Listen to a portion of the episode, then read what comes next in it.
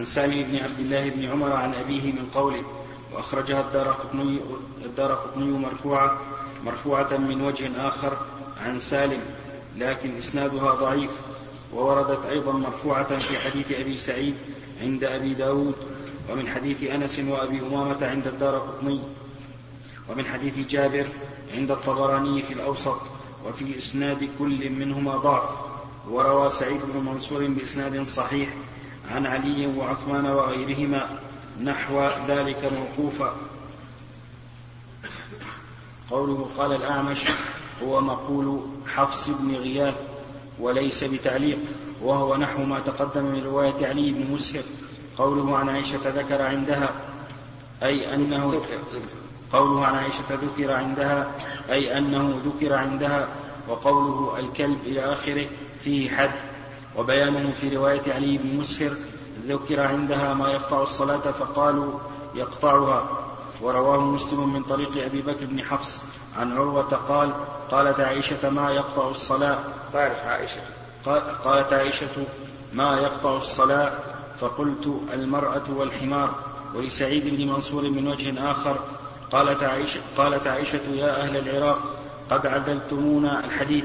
وكأنها أشارت بذلك إلى ما رواه أهل, أهل العراق عن أبي ذر وغيره في ذلك مرفوعا وهو عند مسلم وغيره من طريق عبد الله بن الصامت عن أبي ذر وقيد الكلب في روايته بالأسود. وعند ابن ماجه من طريق الحسن البصري عن عبد الله بن مغفل وعند الطبراني من طريق الحسن أيضا عن الحكم بن عمرو ونحوه من من غير تقييد. وعند مسلم من حديث أبي هريرة كذلك وعند أبي داود من حديث ابن عباس مثله لكن لكن قيد المرأة بالحائض. وأخرجه ابن ماجه كذلك وفيه تقييد الكلب أيضا بالأسود. وقد اختلف العلماء في العمل بهذه الأحاديث فمال الطحاوي وغيره إلى أن حديث أبي ذر وما وافقه منسوخ بحديث عائشة وغيرها وتعقب بأن النسخ لا يصار إليه إلا إذا علم التاريخ وتعذر الجمع والتاريخ هنا لم يتحقق والجمع لم يتعذر ومال الشافعي وغيره إلى تأويل القطع في حديث أبي ذر. ثم, أيضا ثم يرجحه أيضا أن القطع ناقل عن الأصل. وإذا تعارض نصان أحدهما ناقل عن الأصل والثاني مبنى على الأصل قدم الناقل عن الأصل لأن معه زيادة علم. نعم. ومال الشافعي وغيره إلى تأويل القطع في حديث أبي ذر بأن المراد به نقص الخشوع لا نقص, نقص الخشوع لا الخروج من الصلاة. ويؤيد ذلك أن الصحابي راوي الحديث. لماذا ويؤيد ذلك أن الصحابي راوي الحديث سأل عن الحكمة في التقييد. في التقييد بالأسود فأجيب بأنه شيطان. وقد وقد علم أن الشيطان لو مر بين يدي المصلي لم تفسد صلاته كما سيأتي في الصحيح. إذا ثوب بالصلاة أدبر الشيطان فإذا قضى التثويب أقبل حتى يخطر بين المرء ونفسه. الحديث وسيأتي. تعجب. من علماء أجلة يستدلون بمثل هذا. هل الشيطان الذي يأتي ويحول بين المرء وبين صلاته هل هو مار؟ لأنه ثم إذا كان المقصود التشويش فهذا يستوي فيه المرأة والرجل والبهيمة أي بهيمة تكون والكلب الأسود والأحمر والحمار وكل شيء. نعم؟ سبحان الله نعم.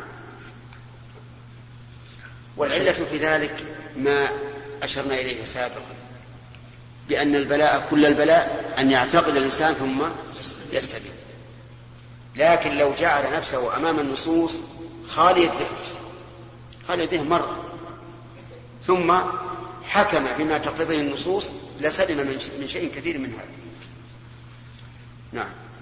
وسيأتي في باب العمل في الصلاة حديث إن الشيطان عرض لي فشد علي الحديث.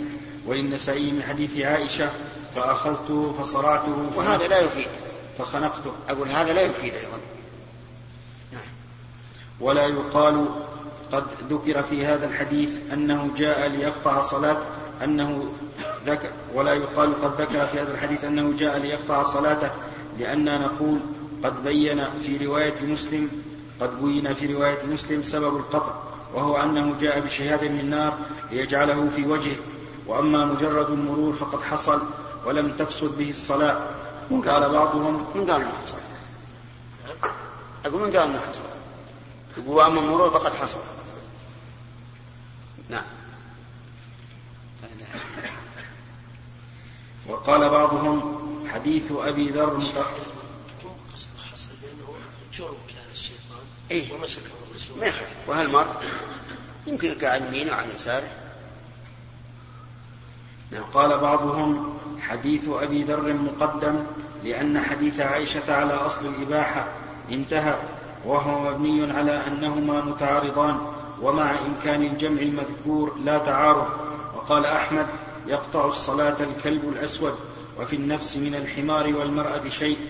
ووجهه ابن دقيق العيد وغيره بأنه لم يجد في الكلب الأسود ما يعارضه. ووجد في الحمار حديث ابن عباس يعني الذي تقدم في مروره وهو راكب بمنى ووجد في المرأة حديث عائشة يعني حديث الباب.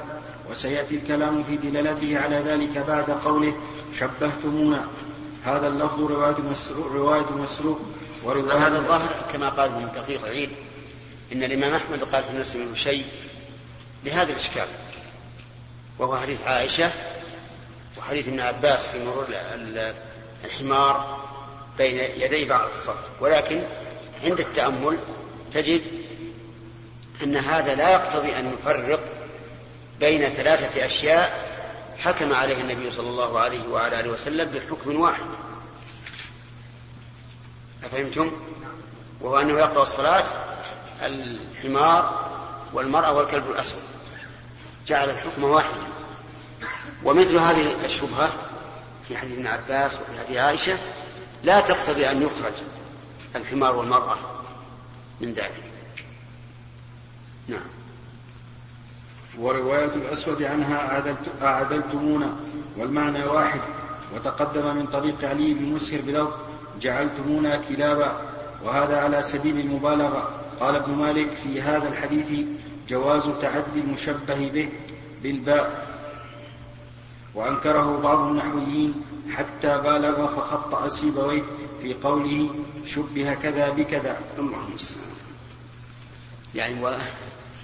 وهذه مبالغة عظيمة أن يخطي سيبويه لأن سيبويه نعم إمام النحاة نحاة البصرة.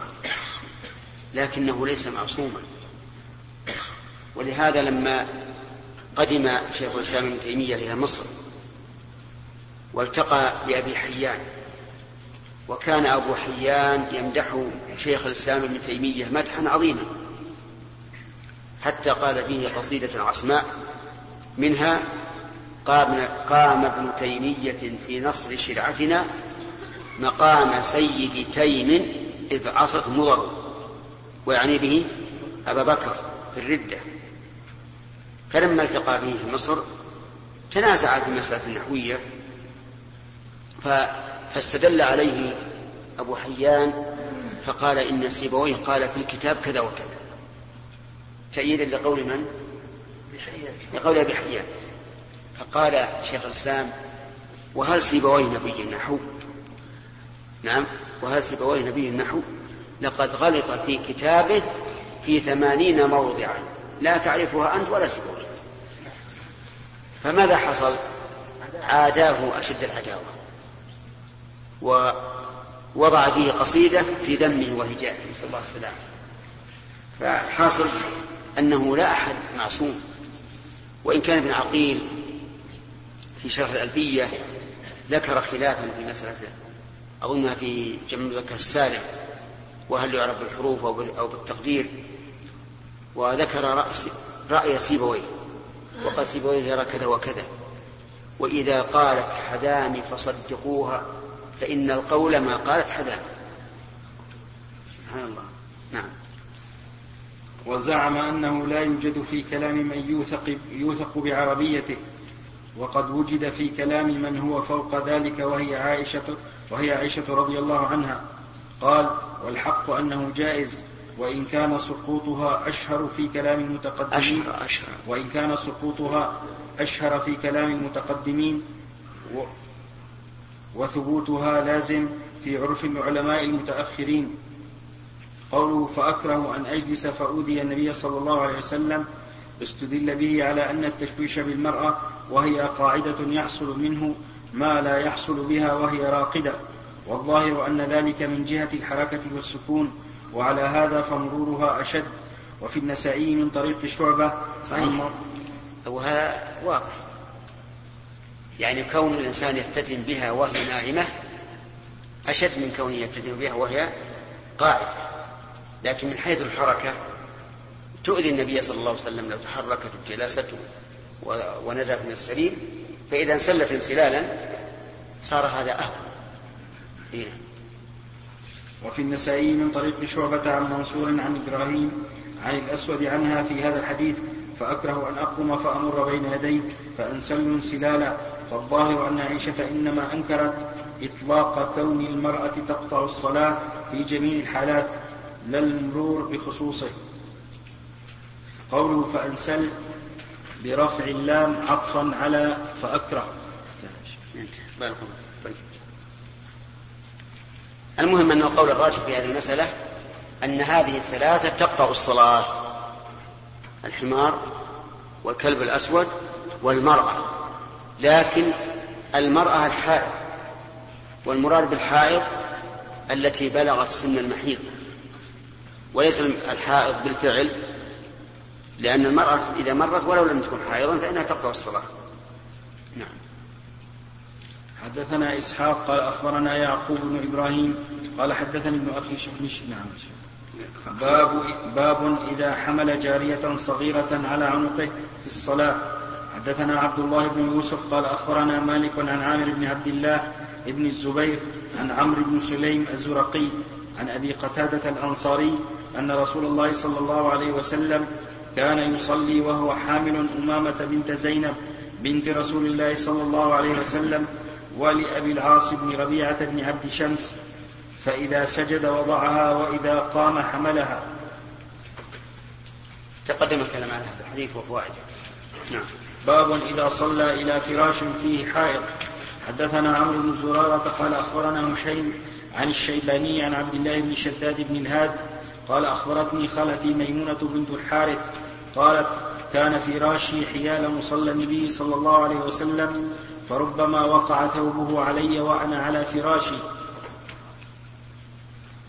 حدثنا أبو النعمان قال حدثنا عبد الواحد بن زياد قال حدثنا الشيباني سليمان قال حدثنا عبد الله بن شداد قال سمعت ميمونة تقول كان النبي صلى الله عليه وسلم يصلي وأنا إلى جنبه نائما فإذا سجد أصابني ثوبه وأنا حائض وزاد مسدد عن خالد.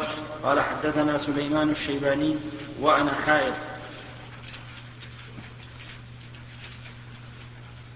باب هل يغمز الرجل امرأته عند السجود لكي يسجد؟ حدثنا عمرو بن علي قال حدثنا يحيى قال حدثنا عبيد الله قال حدثنا القاسم عن عائشة رضي الله عنها قالت بئس ما عدلتمونا بالكلب والحمار لقد رأيتني ورسول الله صلى الله عليه وسلم يصلي وأنا مضطجعة بينه وبين القبلة فإذا أراد أن يسجد غمز رجلي فقبضتهما. باب باب المرأة تطرح عن المصلي شيئا من الأذى. حدثنا أحمد بن إسحاق السرماري قال حدثنا عبيد الله بن موسى قال حدثنا إسرائيل عن أبي إسحاق عن عمرو بن ميمون عن عبد الله قال بينما رسول الله صلى الله عليه وسلم قائم يصلي عند الكعبة وجمع من وجمع قريش في مجالسهم. إذ قال قائل منهم ألا تنظرون إلى هذا المرائي؟ أيكم يقوم إلى جزور آل فلان فيعمد إلى فرثها ودمها وسلاها فيجيء به؟ ثم يمهله حتى إذا سجد وضعه بين كتفيه فانبعث أشقاهم. فلما سجد رسول الله صلى الله عليه وسلم وضعه بين كتفيه وثبت النبي صلى الله عليه وسلم ساجدا فضحكوا حتى مال بعضهم إلى بعض من الضحك. فانطلق منطلق إلى فاطمة عليه إلى فاطمة عليها السلام. وهي جويرية. هكذا نقرأ نعم. مكتوب عليه السلام. مكتوب عليه السلام. الظاهر هذا من من النساخ.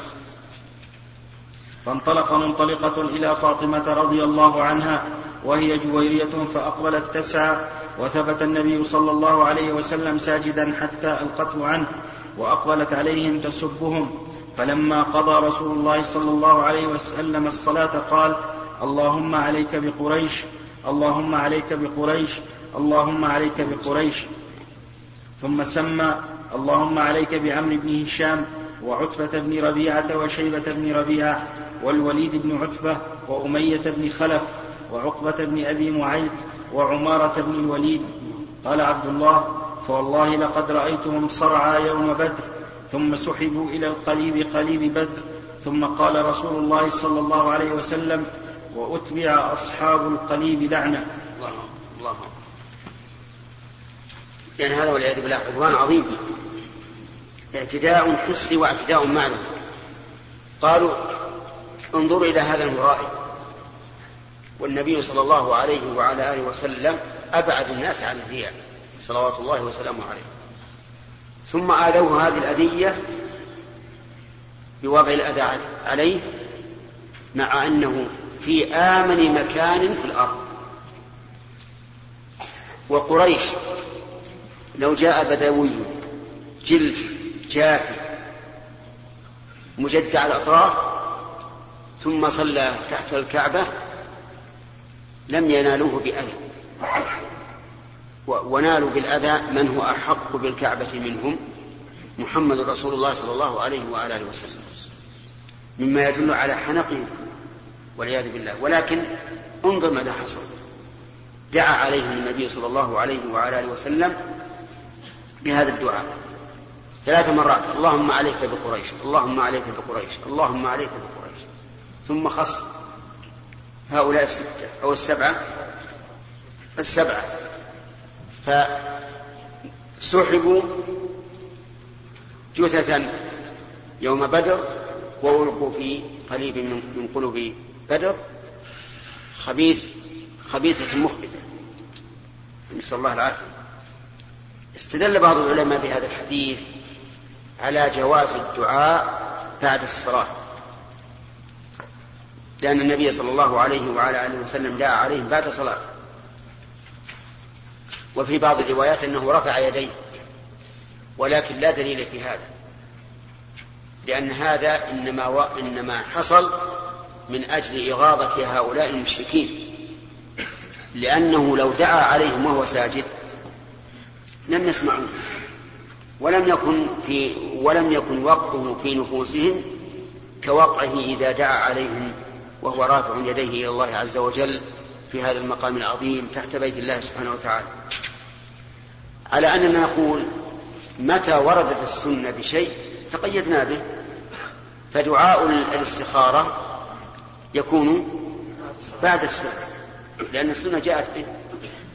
وإن كان شيخ الإسلام ابن تيمية رحمه الله يرى أنه كغيره من الأدعية يكون قبل السلام لكننا لا نوافقه على ذلك لقول الرسول صلى الله عليه وعلى آله وسلم في الاستخارة فليصلي ركعتين ثم ليقل وهذا نص بالترتيب ولا عدول لنا عما فهمناه من كلام الله ورسوله وقوله أتبع أصحاب القليب لعنة لعنة ممن؟ من الله ولا من الناس؟ الظاهر والله أنه من الله ومن الناس أيضا. حتى الناس يلعنونهم والعياذ بالله لأنهم أهل لذلك حيث آذوا النبي صلى الله عليه وسلم هذا الإيذاء.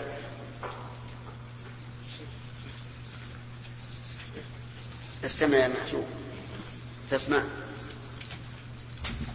وشرافي أيضا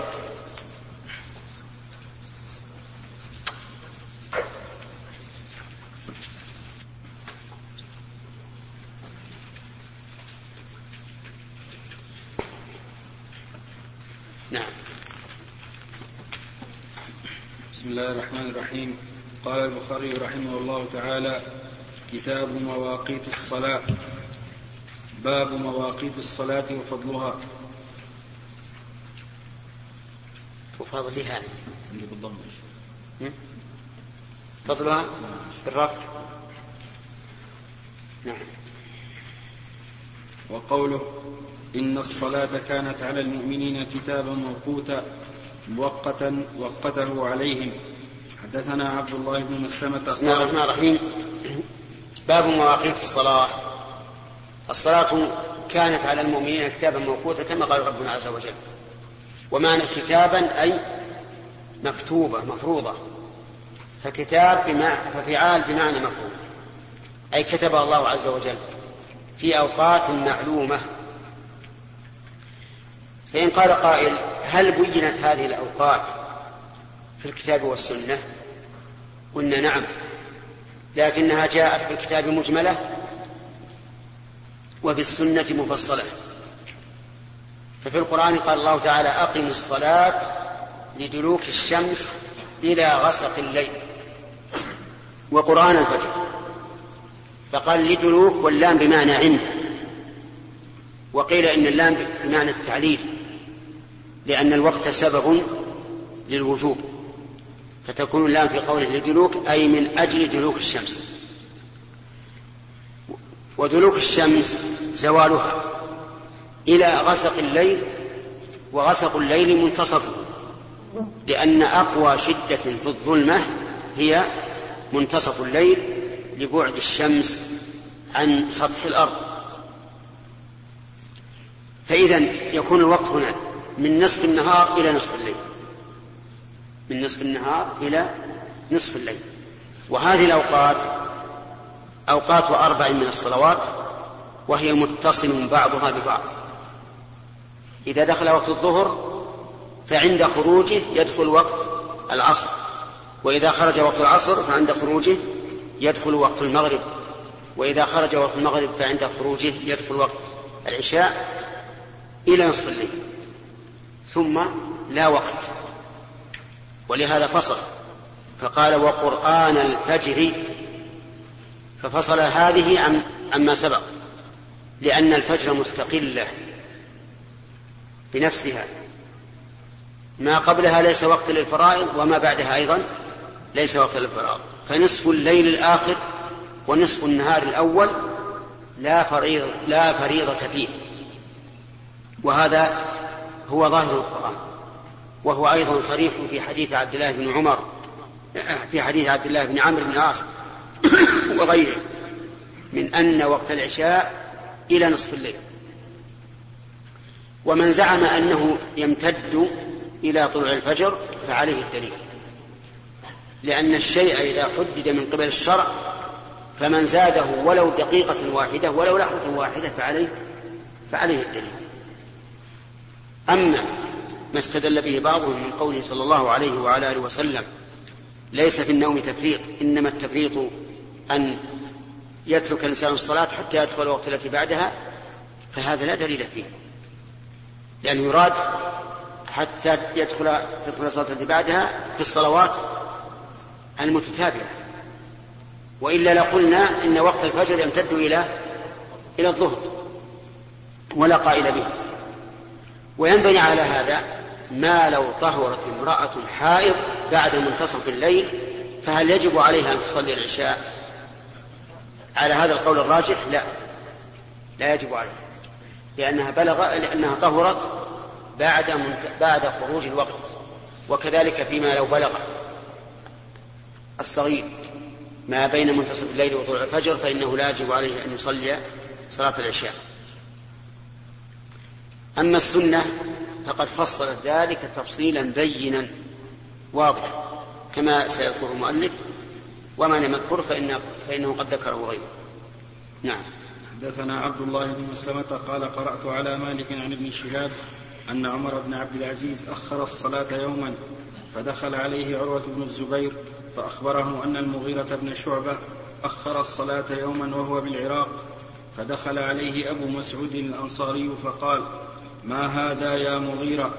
أليس قد علمت أن جبريل نزل فصلى فصلى رسول الله صلى الله عليه وسلم ثم صلى فصلى رسول الله صلى الله عليه وسلم ثم صلى فصلى رسول الله صلى الله عليه وسلم ثم صلى فصلى رسول الله صلى الله عليه وسلم ثم صلى فصلى رسول الله صلى الله عليه وسلم. كم هذه؟ خمس. صلوات. نعم. ثم قال بهذا أمرت.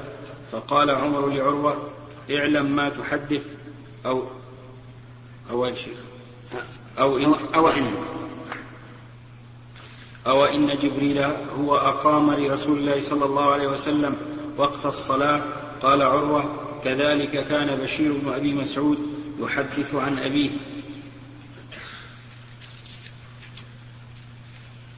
قال عروة. قال عروة كذلك كان بشير بن أبي مسعود يحدث عن أبيه. قال عروة ولقد. قال عروة ولقد حدثتني عائشة أن رسول الله صلى الله عليه وسلم كان يصلي العصر والشمس في حجرتها قبل أن تظهر. شوف كلام عمر.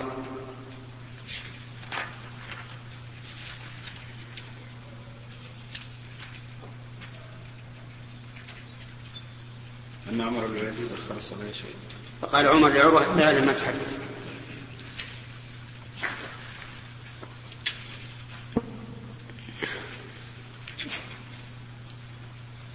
رحمك الله. نعم. قوله اعلم بصيغة الأمر. قوله أو إن جبريل بفتح الهمزة وهي الاستفهام والواو هي العاطفة. والعطف على, والعطف على شيء مقدر وبكسر همزة إن ويجوز الفتح. قوله وقوت الصلاة. كذا للمستملي بصيغة الجمع وللباقين وقت الصلاة. للإفراد وهو للجنس. قوله كذلك كان بشير هو بفتح الموحدة بعدها معجمة بوزن فعيل وهو تابعي جليل. ذكر في الصحابة لكونه ولد في عهد النبي صلى الله عليه وسلم ورآه. قال ابن عبد البر هذا السياق منقطع عند جماعة من العلماء لأن ابن شهاب لم يقل حضرت لم يقل حضرت مراجعة عروة لعمر وعروة لم يقل حدثني بشير لكن الاعتبار عند الجمهور بثبوت اللقاء والمجالسة لا بالصيغ انتهى. وقال الكرماني اعلم أن الحديث بهذا الطريق ليس متصل ليس متصل الإسناد إذ لم يقل أبو مسعود شاهدت رسول الله صلى الله عليه وسلم ولا قال قال رسول الله صلى الله عليه وسلم قلت هذا لا يسمى منقطعا اصطلاحا وإنما هو مرسل الصحابي لأنه لم يدرك القصة فاحتمل أن يكون سمع ذلك من النبي صلى الله عليه وسلم أو بلغه عنه بتبليغ من شاهده أو سمعه كصحابي آخر على أن رواية أن رواية الليث عند المصنف تزيل الإشكال كله ولفظه فقال عروة سمعت بشير بن أبي مسعود يقول سمعت أبي يقول سمعت رسول الله صلى الله عليه وسلم يقول فذكر الحديث وكذا سياق وكذا سياق ابن شهاب وليس فيه التصريح بسماعه له من عروة. وابن شهاب قد جرب عليه التدليس لكن وقع في رواية عبد الرزاق عن معمر عن ابن شهاب قال كنا مع عمر بن عبد العزيز فذكره وفي رواية شعيب عن الزهري سمعت عروة يحدث يحدث عمر بن عبد العزيز الحديث. قال القرطبي قول عروة إن جبريل نزل ليس فيه حجة واضحة على عمر بن عبد العزيز إذ لم إذ لم يعين له الأوقات. قال وغاية ما يتوهم عليه أنه نبه وذكره بما كان ذكره. بما كان يعرف بما كان يعرفه من تفاصيل الأوقات. قال وفيه بعد.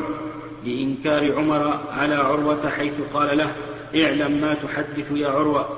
قال وظاهر هذا الإنكار أنه لم يكن عنده علم من إمامة جبريل. قلت لا يلزم من كونه لم يكن عنده علم منها أن لا يكون عنده علم بتفاصيل الأوقات المذكورة من جهة العمل المستمر لكن لم يكن يعرف أن أصله بتبيين جبريل بالفعل فلهذا استثبت فيه. وكأنه كان يرى أن لا مفاضلة بين أجزاء الوقت الواحد وكذا يحمل عمل المغيرة وغيره من الصحابة.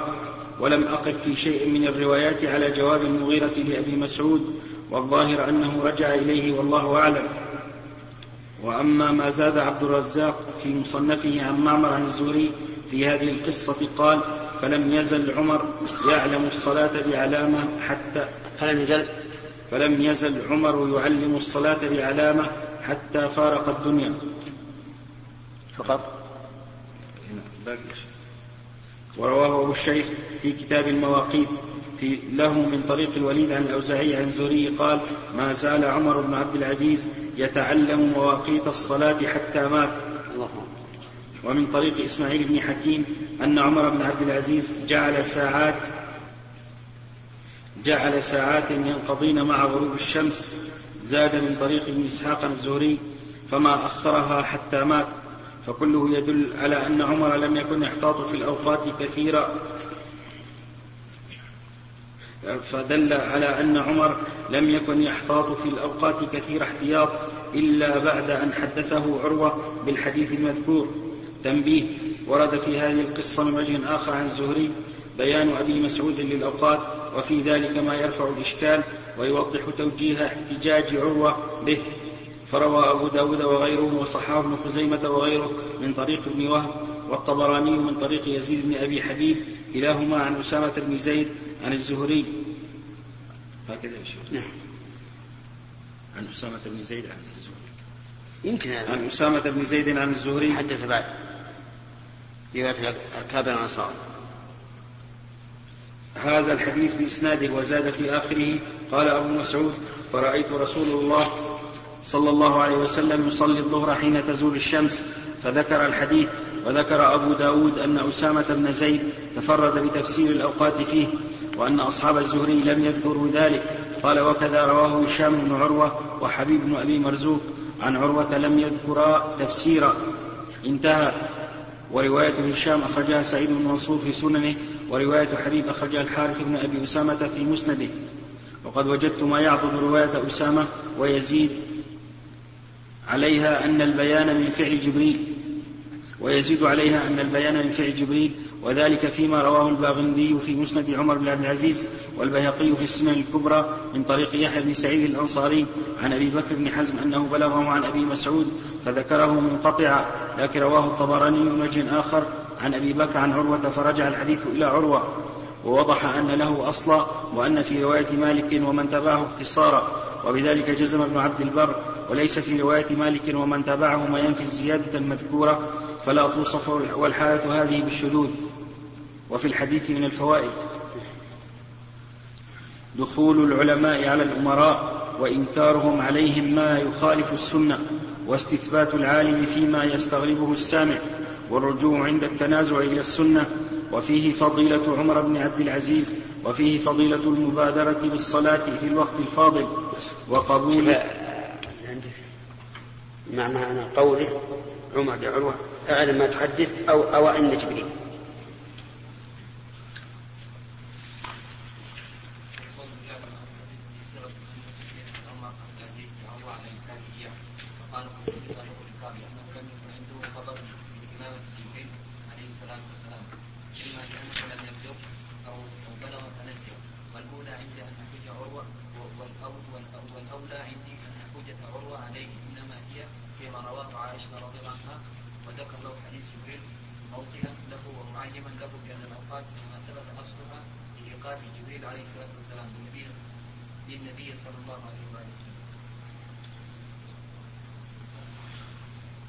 يعني كأن عمر بن عبد العزيز رحمه الله قال أو إن جبريل هو أقام لرسول الله. يعني آه، ليس النبي عليه الصلاة والسلام. لكن ما زال اللفظ مشكلة عليه. ولا نعم. وهي. ما هي؟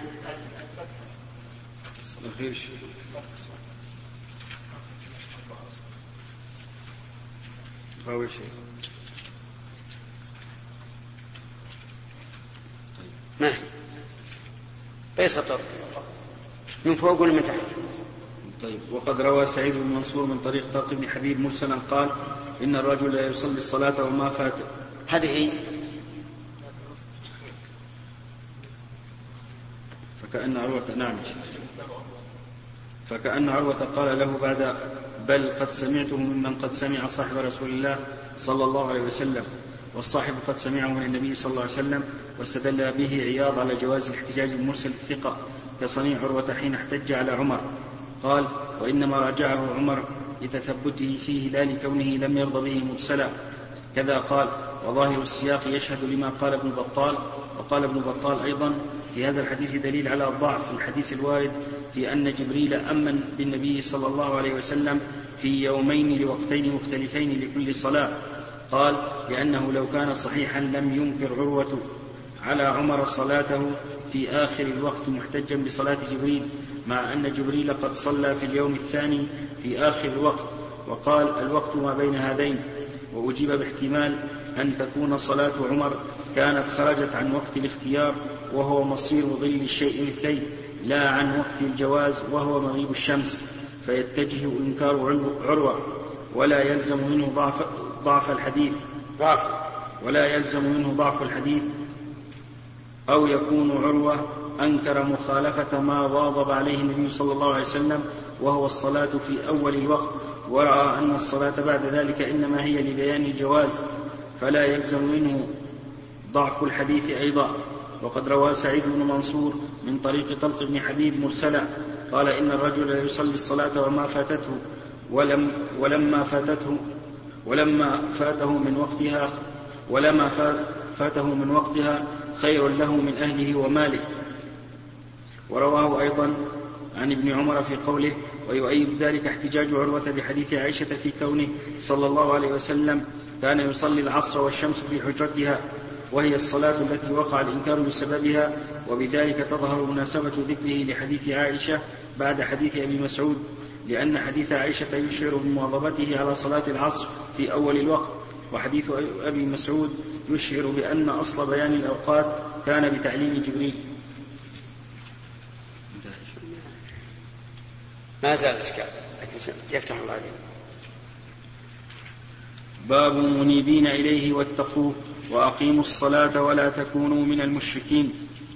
حدثنا قتيبة بن سعيد قال حدثنا عباد وهو ابن عباد. قول باب منيبين إليه يشير إلى قوله تعالى فأقم وجهك الدين حنيفا.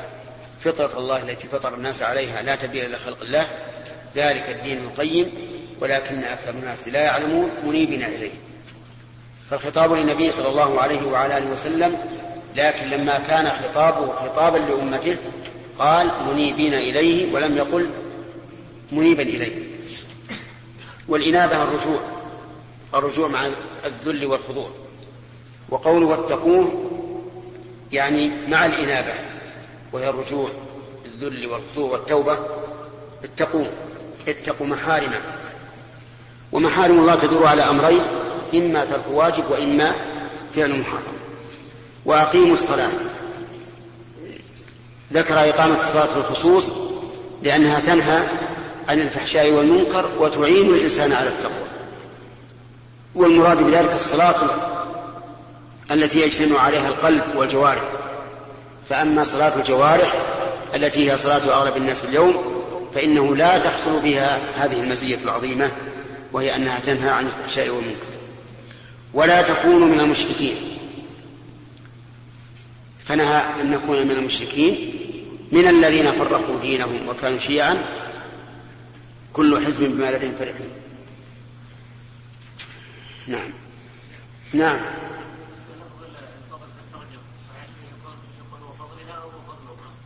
فيها نسختان. نسخة مواقيت الصلاة وفضلها بدون باب. ونسخة ونسخة كتاب مواقيت الصلاة وفضلها. ونسخة الثالثة باب مواقيت الصلاة وفضلها. فعلى النسختين اللتين فيهما كتاب باب يكون الجر هو الصواب وأما مع حذفهما فالرفع هو الصواب وهو المتعين نعم.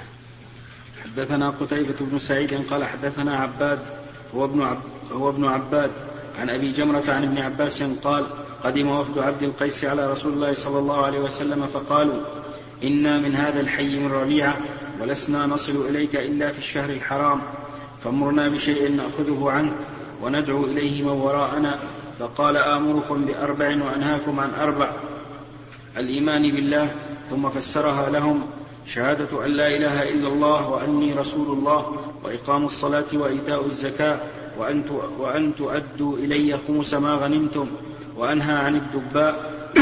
جعل شهادة لا إله إلا الله وأن محمد رسول الله واحد لأن العبادة لا تقوم إلا عليه على تحقيق لا إله إلا الله وأن محمدا رسول الله لأن بتحقيق لا إله إلا الله يكون الإخلاص وبتحقيق أن محمد رسول الله تكون المتابعة وهما شرطان في كل عبادة.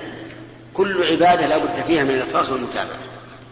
فمتى كان فيها شرك فهي باطلة وما كانت بدعة ومتى كانت بدعة فهي باطلة أيضا. ومعناها واضح وسبقت. نعم. وأن وأن تؤدوا إلي خمس ما غنمتم وأنهى عن الدباء والمطير والنقير. هذه أواني كانوا ينبغون بها وكانت حارة فإذا جعلوا فيها النبيذ أسرع إليه التخمر وربما يشربون منه وقد تخمر فيشربون مسكرا. فلهذا نهى عن ذلك. لكن هذا النهي لكن هذا النهي نسخ. وأبيح للناس أن ينتبذوا بما شاءوا غير أن لا يشربوا مسكرا كما ثبت عن النبي صلى الله عليه وعلى آله وسلم. نعم. باب البيعة على إقام الصلاة. حدثنا نعم. محمد. إيش؟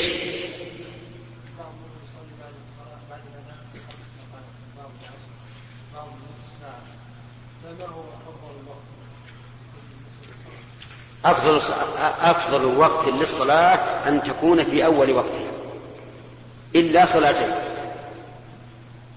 صلاة العشاء وصلاة الظهر في وقت الحر. فأما صلاة العشاء فإن النبي صلى الله عليه وسلم كان يستحب أن يؤخر من العشاء وخرج ذات يوم وقد, وقد ذهب عامة الليل فقال إنه لوقتها لولا أن أشق على أمتي. وأما الظهر في الحر فقال إذا اشتد الحر فأبرد بالصلاة فإن شدة الحر من فيح جهنم. وكان في سفر فلما أراد بلال أن يؤذن عند زوال الشمس قال أبرد.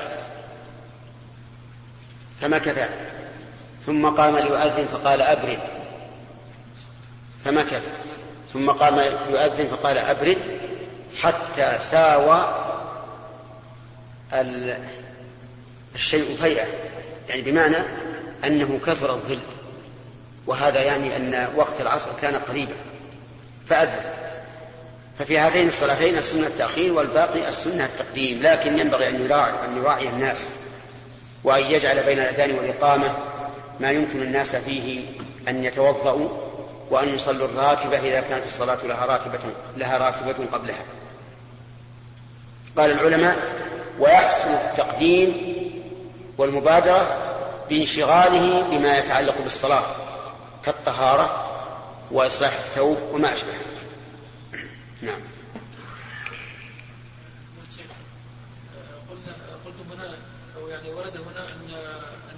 اترك قلتم وقل قلنا. لأن لساني لسان إذا كان سبق من رجل. نعم. ها؟ ورد أن النبي كان ممنوعا بعد ذلك نسخ لا ما هو ممنوع. الانتباه بهذه الأشياء نعم. في هذه الأوان. نعم. طيب بعد ذلك نسخ بجوازها إذا لم يكن آه، مسكرا. مسكرا. نعم. هل صح النبي صلى الله عليه وسلم أنه كان يحب نبيذ التمر؟ كان ينبذ له التمر والزبيب كله. بارك الله فيكم. أنا لم أفهم الإشكال في قولي يعني في قولي في الحديث السابق أو إن قد قام إيه؟ ما هو الإشكال؟ وش معناه؟ معناه واضح عندك؟ فسره لنا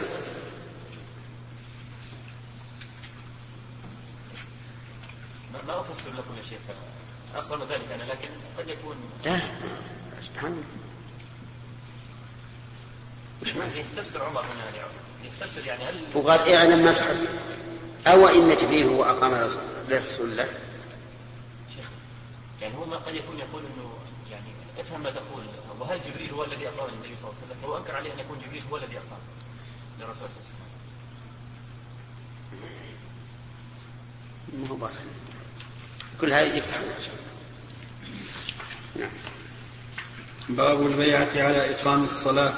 حدثنا محمد بن المثنى قال حدثنا يحيى قال حدثنا إسماعيل قال حدثنا قيس عن جرير بن عبد الله قال بايعت رسول الله صلى الله عليه وسلم على إقام الصلاة وإيتاء الزكاة والنصح لكل مسلم. بايعت أصلها من مد البوع أو الباع يعني اليد ليصافح المبايع وهو كناية عن توثيق الالتزام. بايع الرسول صلى الله عليه وعلى آله وسلم على إقام الصلاة وإيتاء الزكاة. فالأول حق محض لله والثاني مشترك إيتاء الزكاة لأن فيه حظا للبشر. والثالث خاص بالخلق. فهذه ثلاثة أصول. أيها الإخوة في ختام هذه المادة